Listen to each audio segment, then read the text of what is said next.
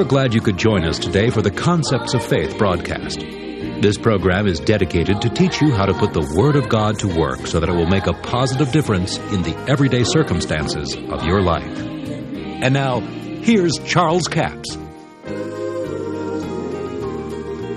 For if the word spoken by angels was steadfast in every transgression and disobedience, received a just recompense of reward, how shall we escape if we neglect so great a salvation?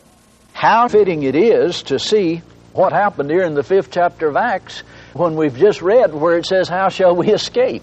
Because here we find that Peter was thrown in jail, the apostles were thrown in jail, and an angel helped them escape.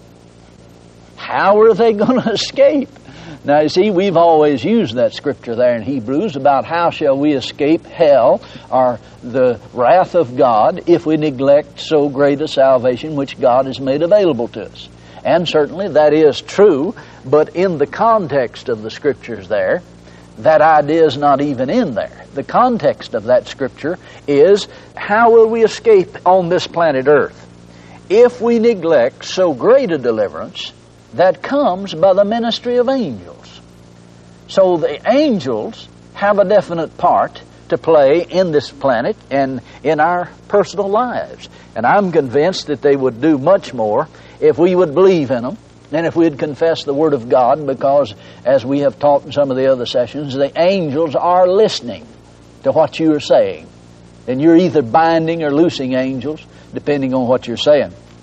Now we notice here that the story here, first of all, is about Ananias and Sapphira, that they came and lied about how much they'd received for their farm. And then there were great signs and wonders wrought by the apostles. In verse 12, by the hands of the apostles were many signs and wonders wrought among the people, and they were all with one accord in Solomon's porch. Now, it says, verse 15, insomuch that they brought forth the sick in the streets, laid them on beds and couches, that at least the shadow of Peter passing by might overshadow some of them. Now, what happened, the high priest, here in verse 17 says, Then the high priest rose, and all they that were with him, and were filled with indignation, laid their hands upon the apostles, put them in the common prison. But the angel of the Lord by night opened the prison doors and brought them forth and said, Go stand and speak in the temple to the people all the words of this life. Now you see, when it says, How shall we escape if we neglect so great a salvation? It's not referring to just being born again there. In fact, that is not in the context of it. It is referring to situations such as this.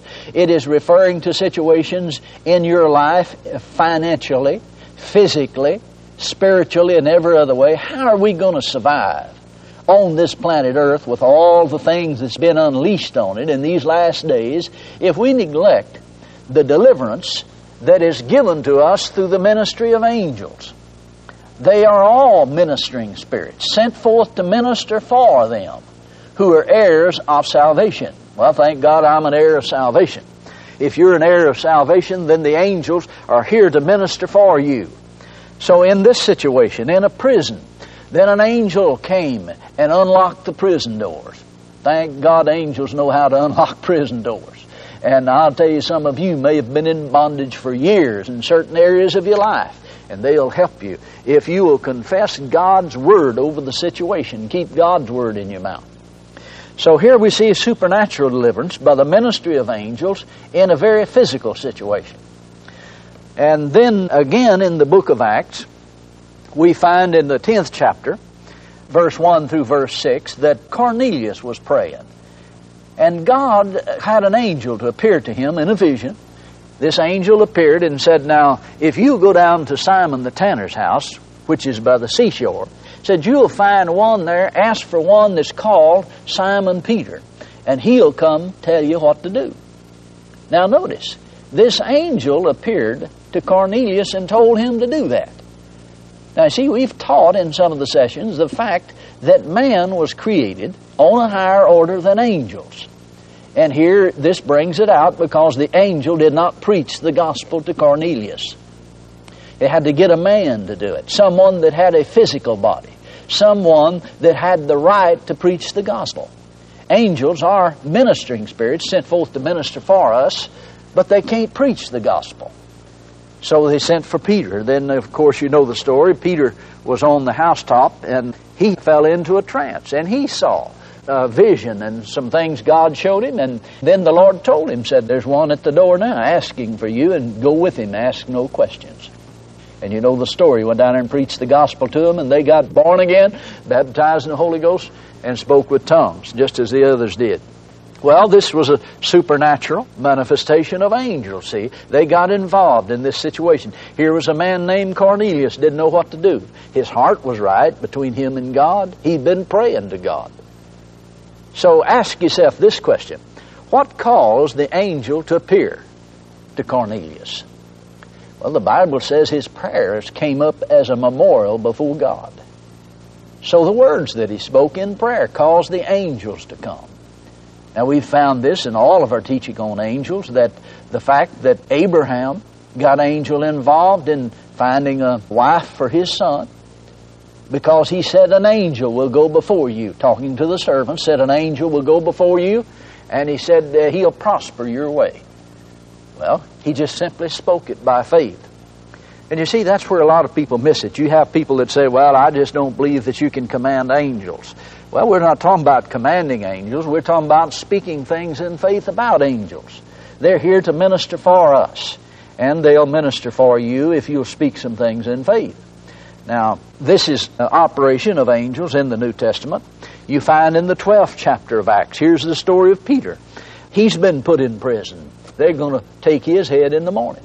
But the church made intercession for him, prayed without ceasing. Now, 16 men assigned to watch him that night. And this angel kicked him in the side and woke him up. Now, it's interesting that he had to be awakened. You know, if they's going to pull your head, do you think you could sleep very sound? But here he was, sound asleep. And this is something we need to realize that you don't get angels involved because you're worried and fretting and always up in the air over something.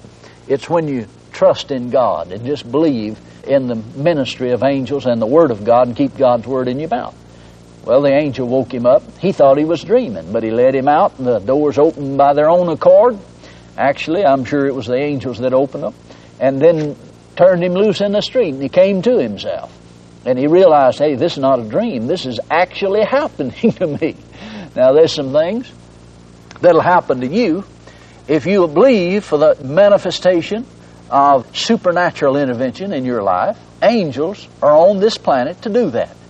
God has assigned them here to this planet and heaven also to be ministers for those who are heirs of salvation. But it won't happen to you just because you believe in it. You're going to have to act on the Word of God and keep God's Word in your mouth. Now we find in the 27th chapter of the book of Acts, here you find the Apostle Paul is in a bad situation. He tried to get them the people that were taking him to Rome, I believe it was, they were launching out into a storm area. Actually, it's in wintertime when they should have been wintering somewhere. And he told them, he said, there's going to be much harm on this trip. And they didn't believe him, and he perceived that by the Spirit of God. Then the situation got worse, and they began to fast and began to throw things overboard. And the angel of the Lord appeared to Paul at night and told him what to do, told him how to act, and if they'd all stay with the ship, there would be no lives lost. And he came forth and told them that, and they all obeyed him. They were already getting into the lifeboats and they were going to drown. But because they obeyed what the angel said, sent by God to warn the Apostle Paul, because you see, angels are ministering spirits. They will give you supernatural insight into some things. God sends them at times to reveal certain things. Now, that doesn't necessarily mean you're going to have the manifestation of an angel, but God will reveal things sometimes. I believe some of the things that we say that, well, I just had this hunch, you know, I think sometimes it's an angel revealing some things to us. And the Spirit of God reveals some things to us. They're very much involved under the new covenant. Angels have authority to minister to us information needed and direction and safety and different things if we'll believe for it. But it's like anything else. We're going to have to believe for it, and we're going to have to keep God's Word in our mouth. Well, you know the story. It all turned out well. I mean, they were shipwrecked, but thank God there's a lot of people got healed and they all got saved. Their lives were saved. We've already mentioned this, but let me just mention it in passing that an angel appeared to Mary, and an angel appeared to Zacharias, and an angel appeared to Joseph more than once to tell him where to go to be in safety. And you see, these are things that happened under the old covenant, and I think sometimes we've been guilty of saying, well, wasn't it wonderful that all these things happened under the old covenant? The things that happened to Elijah and, and different ones and the manifestation of angels there. But yet, you see, it's in the new covenant, and somehow we've let these things slip from us. Yes, the angels are here to minister for those who are heirs of salvation. You can have supernatural manifestation of angels here on this planet now under the new covenant. These are Bible incidents where it happened. And I'm going to shut it off right here and have my daughter Annette to come and share with you about supernatural manifestations and put some balance into this thing. I appreciate so much you joining us for the Concepts of Faith broadcast. This is the last day for book offer number 7510. It's called Triumph Over the Enemy. It was formerly titled Messenger of Satan. We've put a new title to it and a new cover on the book, but it is the same book. It's a 60 page paperback for $8 plus $3 postage and handling, a total of $11. Now, in this book, we talk about the messenger of Satan. Notice Paul did not say that God gave him a messenger of Satan. And so many people say, well, Brother Capps, what in the world was Paul's thorn in the flesh? I've studied, I can't find out what Paul's thorn in the flesh was. And many years ago, I was in a Sunday school class in the church where I was going to teach, and they were talking about Paul's thorn in the flesh. And the pastor was teaching the class, and he said, Nobody knows what Paul's thorn in the flesh was. Well, I'd stood about as much of it as I could. I said, Well, would it be all right if we just read it from the Bible?